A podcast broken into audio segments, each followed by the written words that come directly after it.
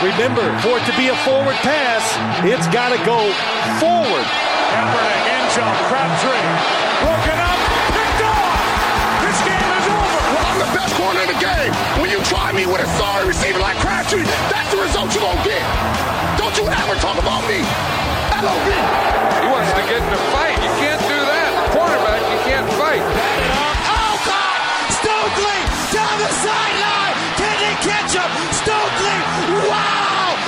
Touchdown! Denver! Unbelievable! All right! All right, you're very welcome along to our uh, final off the ball NFL podcast of the year. I'm delighted to welcome Sam Monson of Pro Football Focus, Cian Fahey of Football Outsiders, and Donny Mahoney of the New England Patriots, and of course off the ball. Lads, you're all very welcome. Nice. Um, not a bad game in the end. A Very good game in the end. A, a fine and fitting way to finish a pretty topsy turvy season, with added violence at the end for all our delectation, just to make sure that those who stayed up to watch the very, very final play got rewarded. Absolutely. You can never have too many uh, wild haymakers at the end of a game. I don't think enough has been made of that, and all the hoo-ha about the actual uh, final play. It was it was good to see that the Seahawks are such bad losers. Yeah, I mean, you can kind of understand it the way that game lost. I think there was an awful lot of people pretty ticked off by the end of it, and I think there was a huge amount of kind of frustration and ill discipline at jumping off sides on that final kind of uh, the fake, the the getting drawn off, you know, from the half yard line. Because they still had a. So if they get a safety there, they're going to get the ball back, right? Yeah, if they get yeah, exactly. If they get a safety, they're getting the ball back. They're going to have at least one more chance to to do something about it. But And to get the into field goal range to kick a field goal to win the game.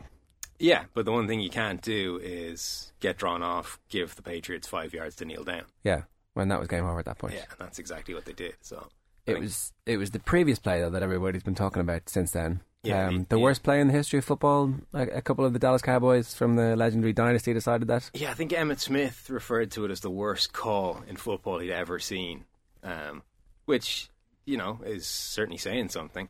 I think uh, if it's me, I think the call to pass instead of run is definitely a bad call. I think you've got Marshawn Lynch, you've got half a yard to get, you've got a timeout.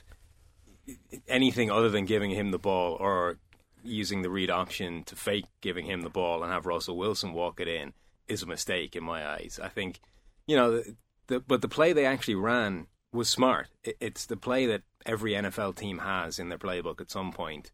Um, and it's a play that works 90% of the time. You know, you'll see this in the red zone, down by the goal line every week. And Malcolm Butler, his that cornerback never makes the play. He's always caught up behind the, the front two guys, that, that press, that pick route, and he doesn't get close to it.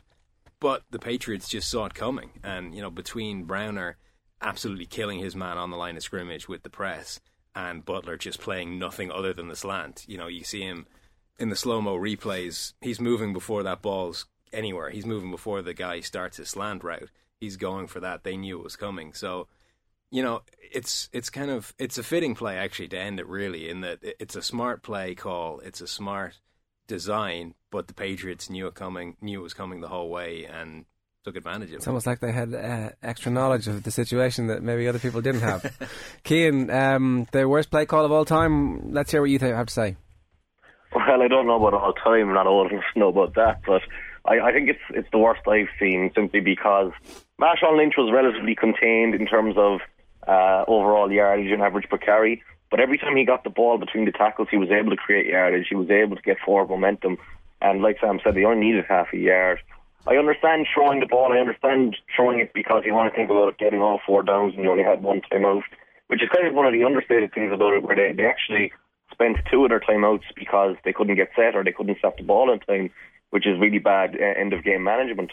But if I was going to throw the ball in that situation, I would probably go to a fade route outside and just play it safe simply because I knew I had Marshawn Lynch in the next two carries and I knew I was go- probably going to go to him for the score. And it had worked earlier. Um, does Russell Wilson? He seems to have avoided all of the blame for this so far. Does he? Is he blameless? I think he is because I don't really think you can blame him for throwing the ball because on that route you're you're kind of putting the ball there for your receiver to go and win it. You're not really sitting back making a read and making a poor decision. And his pass wasn't wasn't awfully inaccurate. It was, it was fine. Lockette just couldn't beat the cornerback to the ball. Donny, um, Malcolm Butler wasn't even on the field apparently when the Seahawks huddled for that play. Uh, two assistant coaches spotted what was going on and said, "Out you go, Sonny." it's your time. It was almost like it was preordained.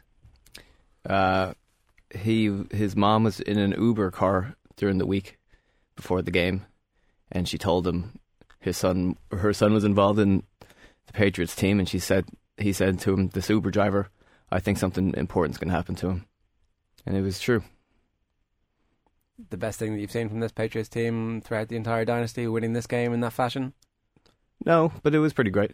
I mean, it was proof to people, haters, two of whom I'm sitting right in front of, that um, I don't know, just that the organization is made of, uh, I don't know, just has something more than just these sort of like franchises that just do their business in the league. That there's something just a bit special about them that ultimately is the the envy of uh, of everyone else, and you know, to sit in studio with people like yourself, Jer, to, who called for Jimmy Garoppolo, who Oh, yeah. who libeled really, who if Tom Brady were to visit Ireland and to listen back to these podcasts, could take you to court So.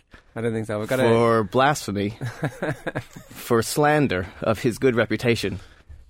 I, I, I just wished really that, that I could have uh, watched the game in your presence and just to have these sort of, you know, to reminisce, to have to be reeling back all of these, this dirge that or this bile that you've been spewing towards the Patriots for weeks after weeks after weeks after weeks. They're good winners, aren't Just they? Just to realize Very gracious. when you see that fourth quarter performance 13 of 15 124 yards two touchdowns incredible um you know not like not like this sort not like a juggernaut robot machine kind of thing but like just a, a brilliant plan executed to perfection the third and 14 pass one of the greatest plays i've ever seen in uh in my life watching football Who'd that one go to? Which one was that?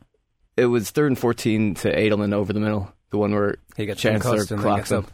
And he he gets up and runs another fi- 10 or, 10 or 15 yards. I just thought, like, if that if they don't catch that pass, the game's over.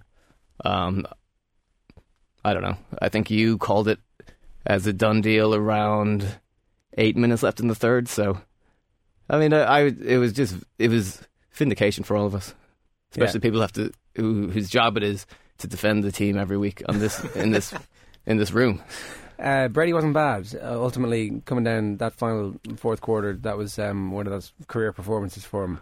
He was pretty good. The the whole they did what I thought Denver had a chance to do last year, which is you can move the ball against the Seahawks team, but you have to do it in painfully short increments, and you have to chip away at them, you know, all the way and move the ball, you know, five yards, four yards, three yards, and you just have to keep going at it. And the They did it with a very inferior, it turns out, running game as well. kind of, except like I say, it wasn't really in the game plan. They they understood that this is how you beat the Seahawks. You put it in the ball, you put the ball in the air. You just have to take it in small increments and kill them with a thousand paper cuts. And realistically, I think that's where the Patriots are best. This not just this year, but for a while now. In that short passing game, it it also helps them mitigate the pass rush. You know, Brady had the ball in his hands, an average I think just over two seconds in that game, which is you know way lower than most people. It's a full second, I think, lower than Wilson averaged, and it's perfect. It's it's the perfect game plan for them, and it just happens to be the the perfect game plan to beat Seattle. Kane, is there a sense that the Seahawks actually blew this a little bit by not getting going a little bit earlier in the game, even though it was scoreless after the first quarter? They'd been pounded, and there- it was difficult for them to get a rhythm, difficult for them to get any confidence, and they actually, it turns out, have pretty much no faith in any of the receivers. Where they're going to a new kid who, as we all know now, was working in a shoe shop as recently as last November. Um, I don't think that was as much of an issue because they were in such a good position in the third quarter. I think the two injuries to uh, uh, Jeremy Lane and Cliff Avril proved to be huge, especially Jeremy Lane's because what we've always said about the Patriots is they're great at exploiting your one weakness and your one big weakness, and they will go at it and go at it and go at it throughout the game, like they did to Rashaan Melvin in against the Ravens. When Jeremy Lane was on the field and you had Maxwell outside, the Seahawks didn't really have a weakness, and Brady had thrown two picks, and he was struggling for the most part, I think, for the first three quarters. But then once they kind of got to attacking Tharold Simon, making Simon move laterally where he, he, wasn't, he really isn't able to because he's just a big, really lanky corner, kind of who who, uh, who couldn't match up to Edelman or Amendola. And once once they were able to attack him, I thought that was kind of the the way the game changed because they were just able to pick on him and, and exploit the weakness that wasn't really there beforehand. Yeah, you still would have given the Seahawks every chance of winning this game um, at that point, regardless of the fact that the Patriots had managed to adapt and, and change, though. Yeah, well, they, they, they obviously a lot of that was Brady. Brady turned it on in the fourth quarter, and he was just like like Donny highlighted. That third and fourteen play was was fantastic, and he hit. Uh, actually, that third and fourteen play from Edelman's point of view as well was unbelievable because Kam Chancellor took him out. Uh, he he got a head to head hit in that, and he, he didn't get the penalty for it even. So you have to credit the Patriots as much as you you um, talk about the Seahawks collapse. But I think I would I would lean towards more credit towards the Patriots rather than blaming the Seahawks for anything they did except for the final play. The um, future for Brady and Belichick are they going to keep going? Um, well, it's too Would early you- to say. I don't see why they wouldn't. But Terribly surprised if he retires on the high. who? Which both? Well, Brady, Belichick, you can see going till he's eighty. Well, I mean, Brady. The I just one of those brains that kind of lives in Yeah, jar. formaldehyde. There's, Yeah, a, there's a lot of money there for Brady to walk away from, and he's why not go? Why not give another year to be the to go for five? No one's done that, you know. Like I, I, you know, everyone was talking about how every how the whole the Brady re, had restructured his contract in order to, um, you know, so they could maybe cut their losses if they need to, and both parties could walk away. But given all of and also to allow them to be able to buy talent and so they Yeah. can compete. Yeah, um, but like, well, I mean, to compete. What do you mean? I mean, they're the one of the best four teams in the league every year for the last fifteen years. Like, I mean, Last they, year they weren't. Like they well, might have sorry, they were the fourth best team. Yeah, but they well, I don't know if they were. I think there were other teams who on the other side of the draw who were better than them. But anyway, they weren't. They they felt that they needed to get Revis, for example. They needed to spend a load of money. And the point is that he was being nice with the cap space. That was the point I was making. Yeah, well, the um, like for, I mean, obviously, there's a, there's a lot that there's a lot of money around there for Brady. Keeping the keeping guys like Revis, keeping guys like McCourty are really, you know, those are calls that um, the Krafts and Belichick are going to have to make. I, I don't see, I just don't, I don't, I. It's been such an emotional ride the last month with for Brady and Belichick with the Patriots. I would be surprised that you know that they would just walk away at this stage. I, I don't, but you know, who's to say? Who knows what what Roger Goodell has up his sleeve with this Deflategate thing? For Seattle, um, it was interesting. Afterwards, the the Patriots were the youngest team ever. I heard somebody say. I, I've only heard it said. I haven't. Um, Yeah, on average. Yeah, um, which is obviously a very positive thing for them, and their ability to find heroes from the street is uh, now the stuff of legend again. But for Seattle, they're obviously going to have to. We hear something about the Lynch contract. It is yet to be confirmed. We don't know if he's going to sign uh, for that amount of money, which is something like ten million guaranteed next year. Um, Russell Wilson's going to become the highest paid player in football. They've already paid Richard Sherman. I think they've paid Kam Chancellor as well. Can they afford the amount of money that's going to be required to build a team, or how do they how do they maintain this level of competition? I think so. And if you look at the guys they're putting the money in, it's the guys that are carrying the team. So it's the right place to put the money. You know, if, if you're going to make somebody on that team the highest paid corner, the highest paid quarterback, and, you know, if they give Lynch serious money, Lynch has been carrying that team through plenty of games. So the the weaknesses on that side are the team are the, the positions where you can get relatively cheap fixes. You know, there's an awful lot of offensive linemen playing extremely good football, earning peanuts, and you know the offensive line is one of their problems to address. And same with receiver. There's a lot of very good receivers earning not a lot of amount of money, especially if you hit in the draft. Um, and I think this year is a good year to be looking for a, a receiver in the draft. Maybe not as good as last year, which looks to be Yeah. historically ridiculous, but but it's still a pretty good year to be needing them. So they can definitely patch the holes on the roster while still spending the money. Were they a receiver short this year? If they had one player who can make A Harvin short, maybe. Yeah, I mean, Harvin definitely makes a difference. Uh, You know, you can say that they still made the right decision letting him go for chemistry, but, you know, we saw that coming into this game, the Seahawks receivers were never going to win consistently against the Patriots. The question was whether they could win enough, you know, for enough big plays, and they almost did it. You know, they got right down there with a few big plays from guys most people have never heard of. That you know, even at the end, there was the free catch down the sideline to put them in the position for this. All you know, they basically came one play short. If if Kearse, I think it was, who was Yeah. the guy at the top of that stack, fights through Browner's block, those receivers did enough to win the Super Bowl. Yeah. But because he didn't, uh, also conditions Russell Wilson to playing with bad receivers, which he's going to have to do now, given that all the money that they would pay the receivers is going to him. Yeah, I mean, we saw there was one beautiful pass in particular. It was on third and two though, or third and short anyway, where Wilson went deep down the field, and I think Kearse again drops in his hands, and he couldn't bring it in. That's the kind of play where, okay, you almost won the Super Bowl with these this crop of receivers, but if they're just a little bit better, If they've Odell Beckham in their team, for example. yeah, well, if they're just a little, even Golden some Tate, way- maybe? some way short of that. But if somebody catches that ball, the game's probably well over before we get anywhere near the the last play of the game. Cian, the argument's raging about um, is this the greatest quarterback of all time? And uh, look, we could do a whole podcast on the merits, but it's uh, it's certainly a conversation that people are going to be having again about Tom Brady. When, say, this time last year there was uh, well, Peyton Manning actually, you know, he's got all those better records and he's more efficient, and maybe, maybe didn't play with such a good coach. Whereas now Peyton Manning isn't even in that conversation anymore, is he?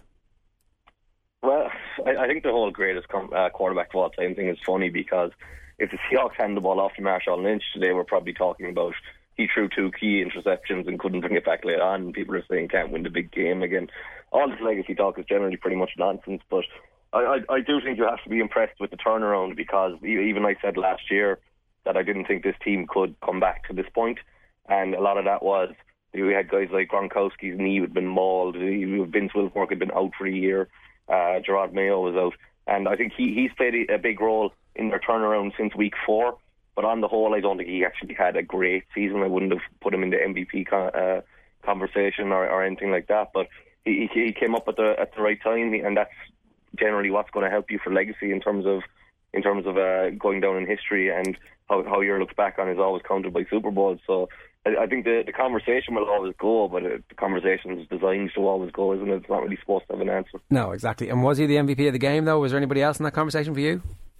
I think Julian Edel- Edelman probably deserves it, especially since he seemed to be playing without a brain after the Kam Chancellor hit, which was a bit dodgy. But I, I think Julian Edelman ha- had a good shout for it. But I think mostly, mostly you have to give it to Brady because of the fourth quarter and because he made the key plays, even if he didn't make all the all the plays earlier in the game. Another reason for Brady as MVP is that his interceptions, while they looked terrible, were actually tactical. that they were designed to injure the players on the defense.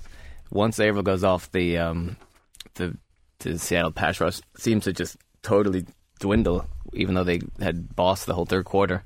And Jeremy Lane gets his arm broken by I think Amendola on the uh, on the reception return. So like I hadn't seen the tactical interception used bef- by quarterbacks before, but it's just a sign of the genius of Brady that he knows what he's doing like that. It looked an awful lot more like the ground broke uh, Jeremy Lane's arm than Amendola. Ugh, something it didn't look nice anyway. No. Uh, Gronkowski, um, 68 yards and a touchdown, a spike, and a fitting end to the season for him.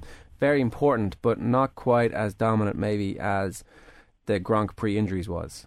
Uh, maybe. I think it's probably more that he just isn't as featured in this kind of game plan. You know, he works more the intermediate stuff. That's where he's really effective. I And so they're not using that. Is that the. yeah, I mean, they were sticking far shorter, right, more or less, on this field. Their average depth of target was like six yards or something ridiculous, which is, you know, Alex Smith levels of, of futility in terms of Yeah. taking it down the field. And Gronkowski, you know, he's obviously not a kind of down the sideline deep threat, but he's the guy that works in that kind of 10 to 20 range in the middle of the field. So I don't think he was, it was that he wasn't that dominant. It's just that he wasn't as featured in this game plan. Why, when you know what Tom Brady's going to do and you're the Seattle Seahawks with one of the greatest defenses of all time, why can't you stop him? it's really tough to try and stop that short, quick stuff. You saw, I mean, Wes Welker made a career out of it, and everyone knew what he was going to do every single play. But you don't have guys that can do that. You know, he's quick. If you look at Edelman, Welker, Amendola, those guys are really quick in short areas, and you know, you don't really have anyone that can match them in terms of putting man-to-man coverage, trying to lock up with them, you know, individually. And if you try and cover them with zones, they're just too smart. They'll just wait until they clear a zone, and Brady will wait until they clear a zone, and there's your completion. And it's only, you know, defenses are kind of conditioned to let you have four, five, six yards in passing plays because usually it's not a big problem because teams don't do it every single play. Yeah. But if you do every single play and you're able to do it without turning the ball over, Eventually you get to the end zone. exactly. And that's a bit of a problem. Yeah, that's where the issues start. Um, Simon on that touchdown. I mean, he's got to know exactly what's coming. But I don't. I think even though you know you can expect that little juke and the fade out to the right, like I, I, I still don't think there's any way of stopping it other than t- like just tackling him. You've got to give him credit though for the, the truly optimistic, you know, call for hey, there was there must have been a push off there. Yeah, yeah. No way he got that open without a push off. I could spot, but that Brady is still frustrated. You like with that throw that Edelman had. You know, like he, when he just overthrew him um, on the Amend- the pass before the Amendola touchdown. I don't know. It was just a weird game because they had. I mean, I thought the game was going to be. I thought the whole game was going to be more like the third quarter, and that Seattle's defense would dominate. Uh, Um, but that the third quarter was just was more the aberration. Um, somehow, you know, once the Seattle, it seemed like everything was collapsing in that in the third, and then the Seattle pass rush just they get it under control. The pocket sort of opens up, so Brady's sort of stepping forward and throwing a bit more downfield. Like I, I was just surprised. Um, I thought I thought we were done when in that you know when the, once Bennett started to just get a tent on everything, but. I guess maybe Avril going off changed changed what their, their defense could do. Yeah, I hadn't actually I hadn't looked too closely at that, but I think if you take an edge rush guy out of the equation, it does give you an awful lot more space in the offensive line, or gives you more options anyway. Cian, what's your final takeaway from this before we wrap up our final podcast of the year? Um, I, I think it's, it's just you have to focus on the the comeback from the Patriots, and I think one of the one of the keys we don't really talk about enough is the health of the players. Because I was looking at it yesterday. You, you look at Tom Brady towards ACL years ago. You look at uh, Gronkowski towards ACL last year. You look at Revis towards ACL two or three years ago.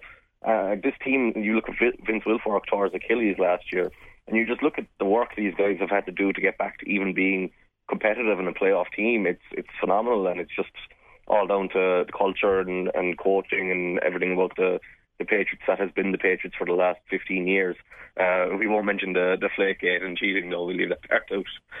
Uh, from Belichick's perspective, the the performance and the ability to turn around the early start of the season, what's that down to? I, I to be honest, I, I couldn't tell you. I, they, they've just executed so much better since week four. I think it's just him coaching, him getting getting them focused on minor details, getting the execution where it needed to be.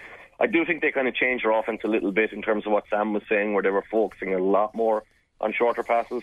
And they, they in entering the season over the last couple of years, they focused on short passes. But I think it's gone to a more more of an extreme in recent times, and that plays to Brady's strengths. Obviously, at his age, he doesn't have the huge arm. He doesn't have the arm strength to push the ball down the field with ease anymore. So uh, you, you just got to be smart with that and rely on his intelligence to pick apart the defense. One last question before you all go. Um, uh, Josh Gordon's banned for a year at least for three drinks on an airplane. Apparently, Sounds like it. Yeah. yeah, it's a bit harsh. It is. It's very harsh, in fact. Um, on the other hand, you know, it is kind of the stipulations he was living with in terms of being in this program already. He does say that There's a certain- he thought it stopped at the end of the season, and this is the day after the end of the season. And Sure, but he if- arrives off the plane, and they go, "Oh, we need to test you." He's like, "Oh, Yeah, that's, a, a, bit little of a problem." But on the, you know, this is the kind of thing that you should probably check. If it's going to cost you a year of action and a year of salary in the NFL, And I think I even would worse want than to that, make sure what the rules are. it means he's not going to be a free agent for another year as well, so he won't get any of the money. I think they were already um, they'd already made sure that by the suspension they handed them the last time, the Browns, Yeah. deactivating him for a couple of games, that that left this season short of the threshold he needed to accrue in terms of free agency. So Yeah. I think they'd already saved themselves that. If I was Gordon, I would have a lawyer hired full time just to watch me every every step of my life. Can I have the sandwich? Do you think Yeah. I can have Is you, there you have alcohol bite in that? this first and uh, and tell me. Like it, well, it's a shame, but it's I find it hard to have sympathy for him in a way as these things pile up because like he knows they're they're doggedly chasing him. You know. Cian, any thoughts on um, on the, this down note to leave the podcast for now? I, I do think he um it's just sad in general with Gordon, but he, he wrote a letter, an open letter on I can't remember where it was, but it's very uh, maybe maybe someone else read it, but if you're presuming he wrote it, it's very articulate and very self-aware seemingly. So I, I would suggest maybe he does have a problem that he can't control, but we're always just speculating on these kinds of things. All right, we got to leave it there. My thanks to Sam and Cian for being with us throughout the year, folks. Great to have you uh, along for the ride. It's been a hell of a year.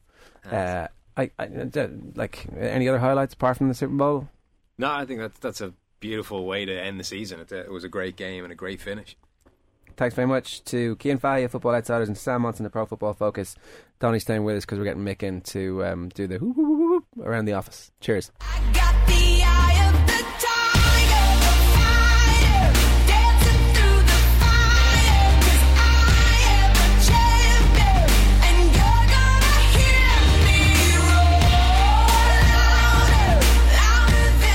All right, a little bit of Katy Perry there to bring you right back to halftime in the Super Bowl. Uh, Sam and Cian are gone. They've been replaced by Mick McCarthy. So, clowns to the left of me, jokers to the right. Here I am, stuck in the middle with the Patriots. Hey. You should, you should be aware, Michael, that we've already had a, a Richard Sherman moment. Donny decided that he was going to be a classless winner He mentioned it to me, but I haven't heard it. and attacked. It just went on the attack. So, so what you're saying is that's been done. Yeah. Go the other way. have have Be some class. Yeah, yeah. Yeah, no, I will. I'll have plenty of class. Just like the Seahawks had class at the end of the game, eh? Hey, uh, my favourite post game. The Seahawks are bad losers, which I've already mentioned. But my favourite one comes from Dan Hanzus on the Around the NFL podcast. I sent you the link to it. I don't know if you both had a chance to listen to it. work. I heard it. Uh, so Michael Bennett is being asked a load of questions, and he's given out to uh, the most you ever lifted in your life was a microphone. So every question that has come has so far been batted away with some bad-tempered, annoyed. uh, yeah, He's just lost the Super Bowl, maybe, and also he was on his way to being an MVP before an injury robbed him of the potential to somebody else, obviously. Yeah. And the question is, uh, so uh, what was the feeling on the sideline after one of the greatest catches in the history of the NFL is followed almost immediately by an interception? What were the levels of shock like? Not the greatest question, as your man admits, but you know, he says, give him a break. About as shocked as your wife when she saw your penis for the first time.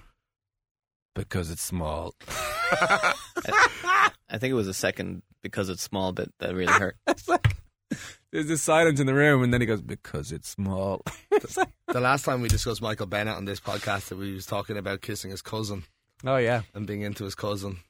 There, He, he wears cool Who looks like him? sun hats. Michael Bennett, uh, before the Super Bowl, had said he's actually a pretty good quarterback. He said he's on like um, Blaine Gabbert level quarterback.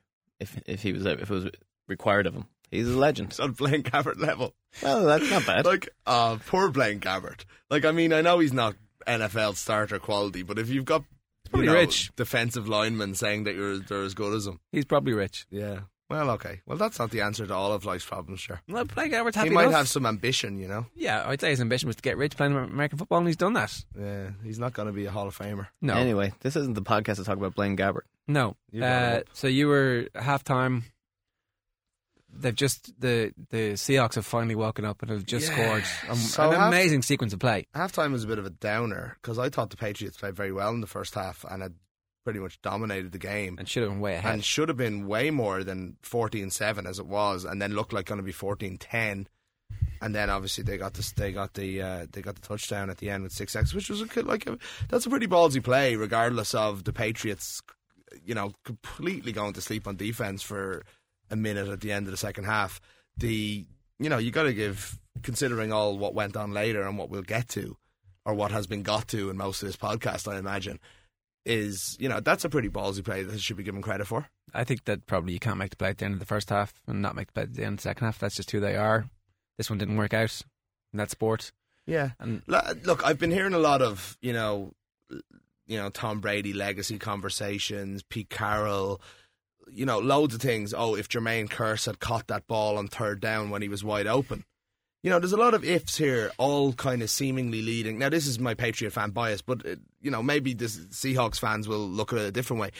All leading to say that, oh, if this had happened, the Seahawks would have won the Super Bowl. yeah, but hang But on. hold on, they also made No, a catch on, that hang makes on, absolutely no on, sense, and on, Brady on, also threw on. an interception. if if if it goes the other way, and if the Seahawks win, all the Patriots fans are going, "Yeah, well, you only won because blah blah blah blah," and that's just how it goes. The losing team always I'm, ta- complains. I'm not talking about the losing And team the- though. I'm the- talking about the media talking about the game. Yeah, I think that uh, I think and yeah. oh well, maybe, maybe so. Tom Brady's the In a greatest close quarterback of all game, time. The other guy goes, well, maybe if they'd lost the game, you know, would he have been? Well, yeah, because he still would have had that amazing fourth quarter that was, and he would have been let down by the rest of the team. yeah, But it gets they'll- wiped out though. That's if, how it works. If the Patriots lose the game, there's a million Patriots fans going, "How the hell do we have the worst co- coach in the history of what the Well, hell is happening to Bill Belichick Like- in that last minute?"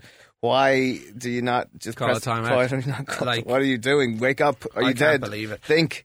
I was going to talk like my thought process for that last couple of minutes of the game was, you know, going from that catch, going from incomplete pass, everybody in the place I'm watching it cheering. Well, the Patriots fans there, there was which are less, are way less it? than half in D two in in Harcourt Street, and very very good setup. I have to say, actually, it was a pay in thing. It was uh, pretty packed and massive big screen, really good atmosphere. You know, you can hear the commentary.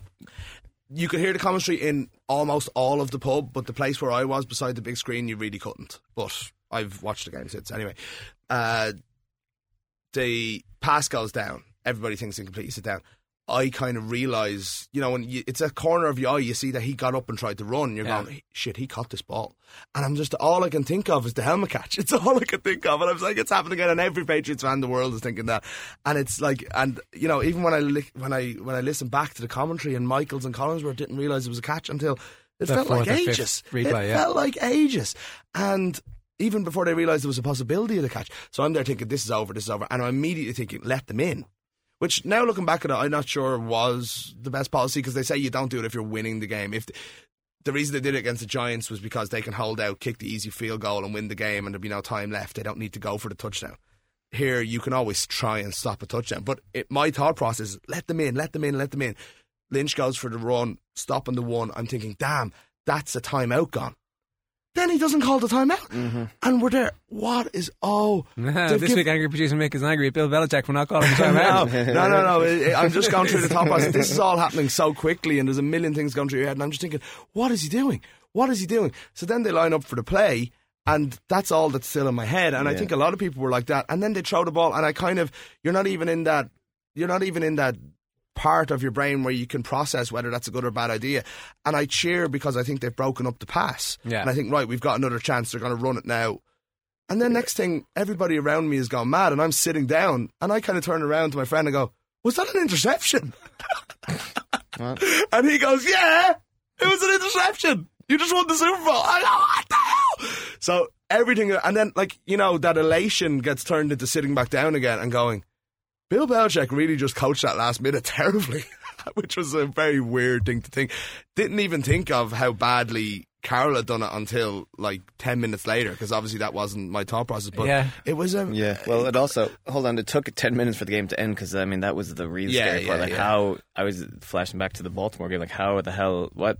So they're going to bottle this now, give them the ball back, and like lose by a point on like a safety and a and a Yeah. Steven uh, Hauschka sixty yard field goal. I mean, is that what is that what you're going to do to us now, Belichick? I thought of all those things, but wasn't that like I wasn't. I never. Th- I thought the game was over. I have to say. So I just said, look, they're not going to take a safety. They're going to take a quarterback Well, sneak. yeah, I- it if they need to, you know. And Tom Brady will always get you a yard on a quarterback sneak. He's definitely not going to be tackled behind the line, a full yard behind. So I was never too worried about that.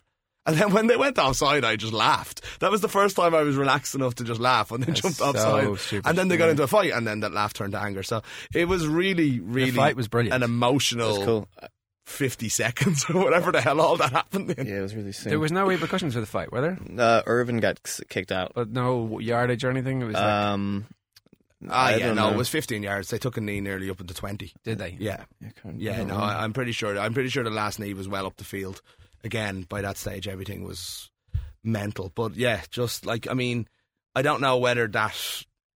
It's ju- I was thinking about that this morning, just like the the range of emotions in such a short period of time. I don't know if that sums up how incredible, regardless of what side you were on, that Super Bowl was, and especially the last minute of it. Like it was, I uh, look, I remember the Arizona and Steelers game really well, and I don't think I've ever been more excited about a game that I didn't have a rooting interest in. Which was the Arizona State That game? was uh, uh, James Harrison at a 95 year, uh, yard return. Larry Fitzgerald got a, a touchdown to go up under a minute, and then Santonio Holmes caught one right in the corner, the far corner of the end zone to win the game as time expired All right. from Roethlisberger. That was fantastic.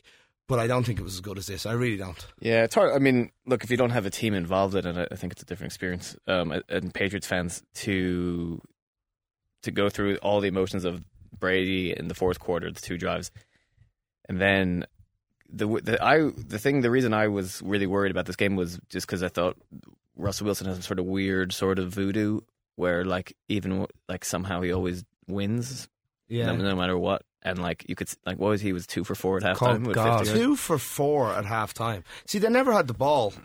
we were talking about a little bit Yeah, about they this were very poor with the three downs they got. Yeah, But by the, by the third quarter, like it just seemed like the whole like finally Seattle had figured everything out, and the Patriots were just done. They couldn't Yeah. like they you know Brady had to make throws and all this kind of stuff. Um, and even in that fourth quarter, when he's when Wilson on that last drive, he's throwing that those balls up, um, getting catches, and then that Kearse catch. It's just like you're staring, you're you're staring the cruel fate of sport like right in the face. Like this is all to screw with you. yeah, it's crazy. Um, That's exactly what I was feeling. You're just like, well, Lynch is there. Like you, you know what's going to happen. I went through a weird ritual where I was listening to the game on. I was watching it on a laptop in Stony better and in the third quarter, I need everything was going away from the Patriots, so I felt like I needed to change the energy in the room. so I I turned the commentary off, and I just watched it and was just kind of looking at tweets and just watching it on mute. And right around the time I did that, everything seemed to change. So, uh, like I'm sitting. You did it, Donny. Yeah, well, You I, won the I did, Bowl. I did it for myself, but it was just weird watching. You know, so I'm just kind of watching that last everything unravel in that last minute, and And Like- is, the, is the are the tweets not way ahead of your legal feed? um, they're sort of like in.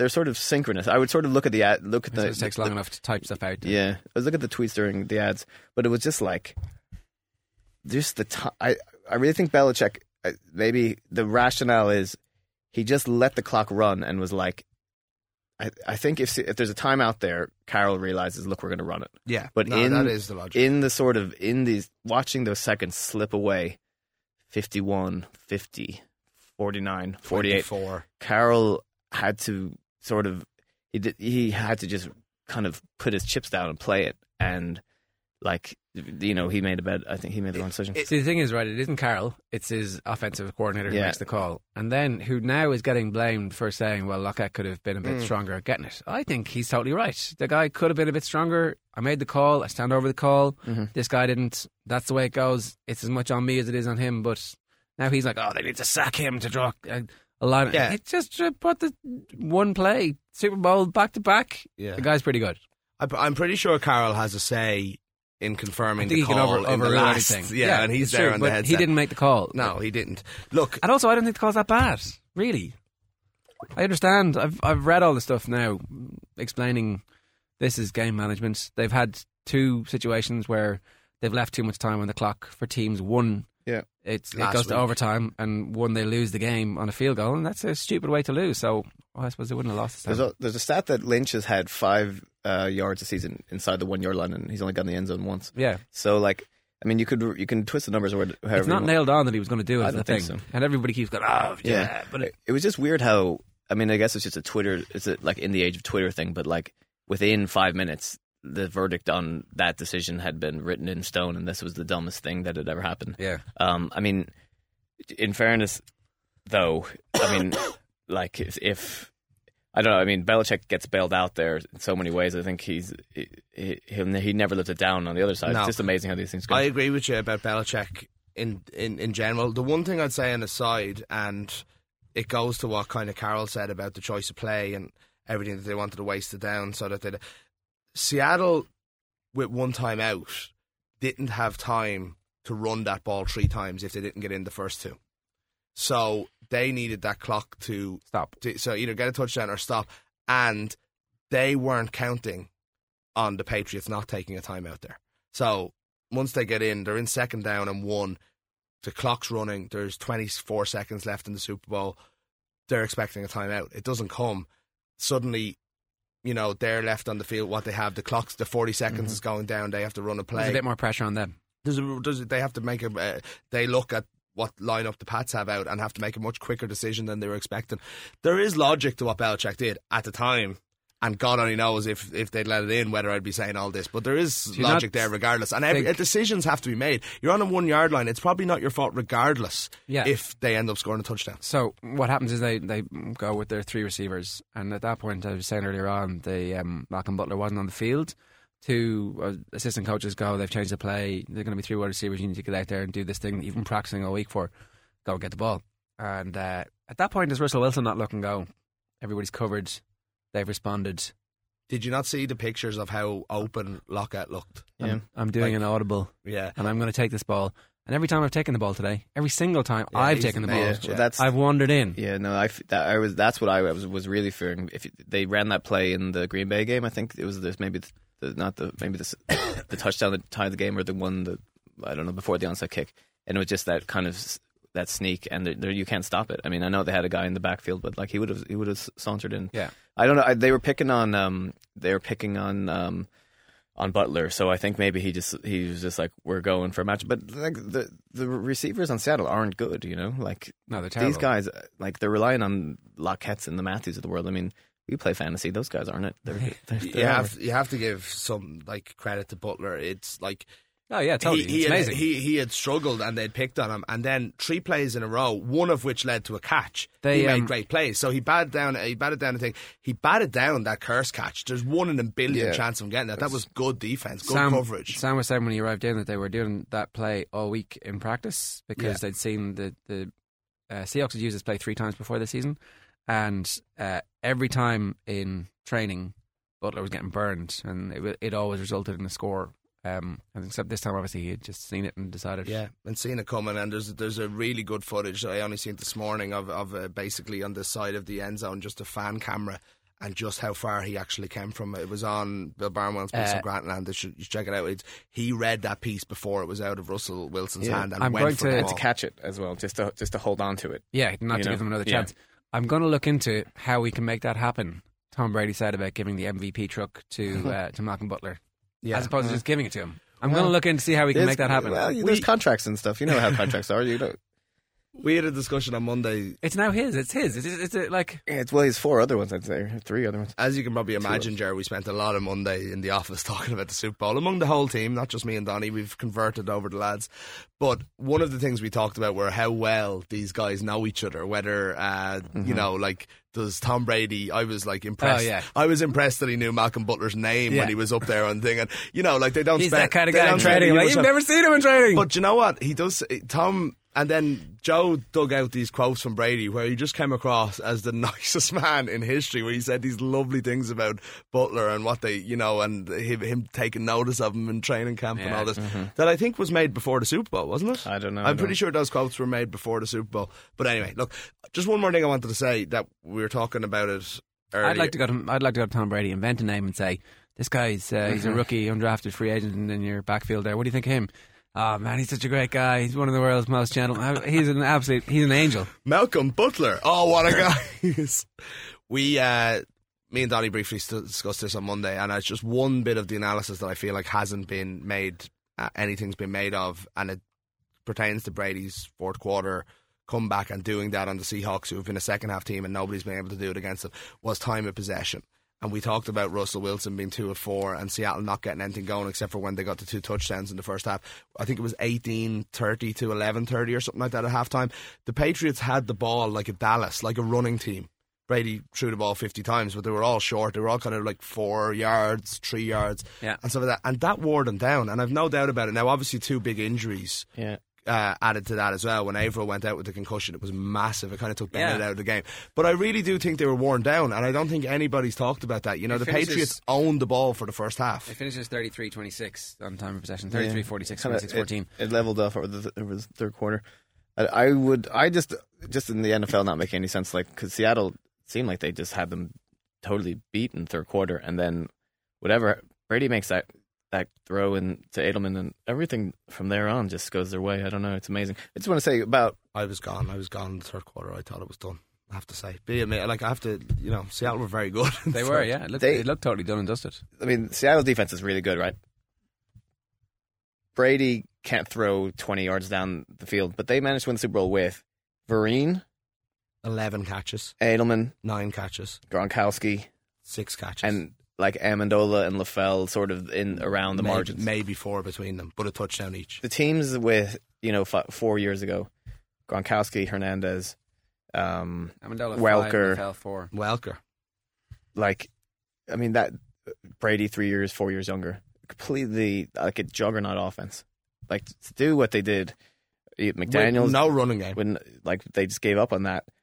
Like uh, McDaniel's, I think has a lot to do with it, but I, you just it, it was it was really well done. I have to like what Brady did in the fourth quarter was Edelman incredible. clearly concussed and Yeah. didn't go off.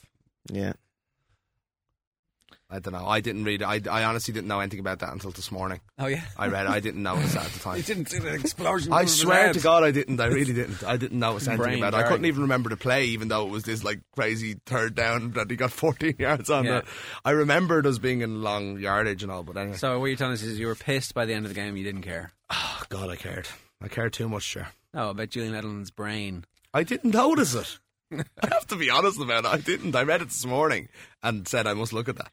Yeah. I was. I, don't like that idea if he was concussed and he didn't go through any protocols and they didn't take him The off doctors the field. were That's ringing terrible. down. The doctors were The ringing down to the independent sideline. doctors, yeah, I read that again as well. Yeah, I'm sure if you asked him, he would say, "Well, these are the sacrifices I want. I choose to make to do this job that I love to do." It's the fourth quarter of the Super Bowl, but it's not good enough. You have to just do it. No, they could have done it without him. He got that catch, and that was what he did. You know, their their their offense was so good. He gets f- the ball fourth. again after that. He drops one, I think. When he did, mm, I don't know. Was the, it was it wasn't the ball before his again. touchdown, was it? No, It was it was on the way to the Amendola. Oddly, like it was the um.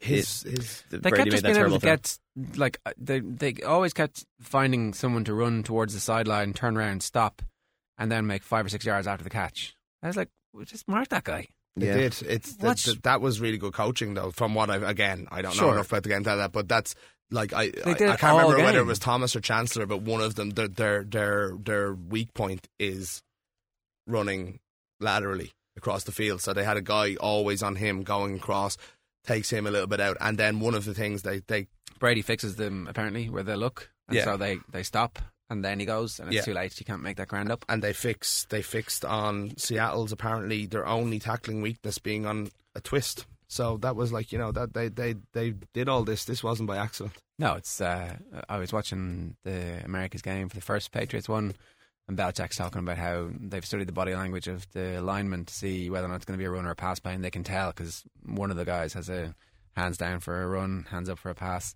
And is that what they did in the last play? I don't know. I'll, It felt like they knew it was coming.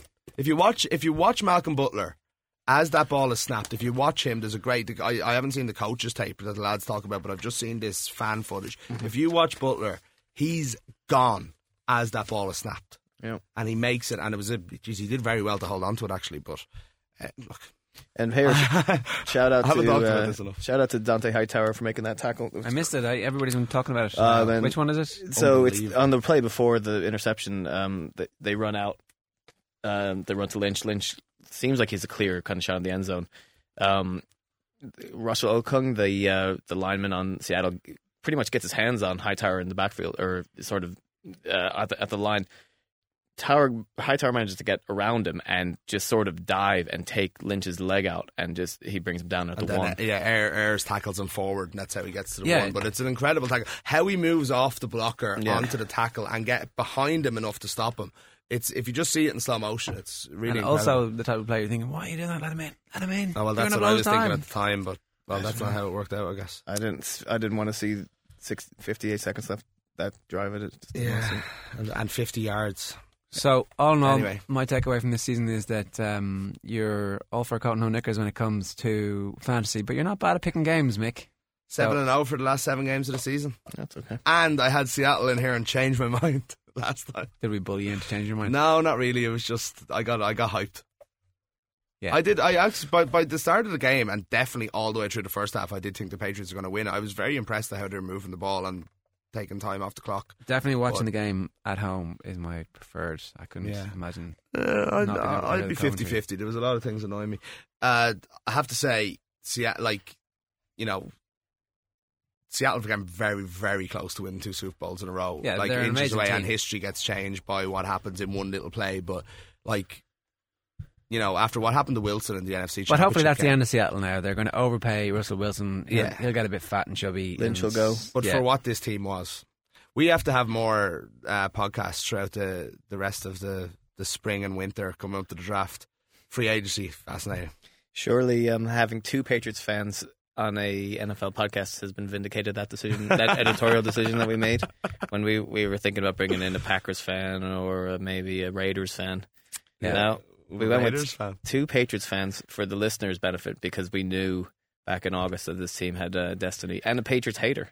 And um, just for the for the listeners, there's a little insight into how miserable the next six months of our lives in the office are going to be. Thanks we, very we much definitely for. won't do a podcast about how uh, how the Patriots can hold on to Revis, McCourty, and Shane Vereen, who are all What free if- agents. We won't do that. Could we? We might do that. What if we turned it into just a Patriots podcast and we just and have Jared just there, like giving out all the time. yeah.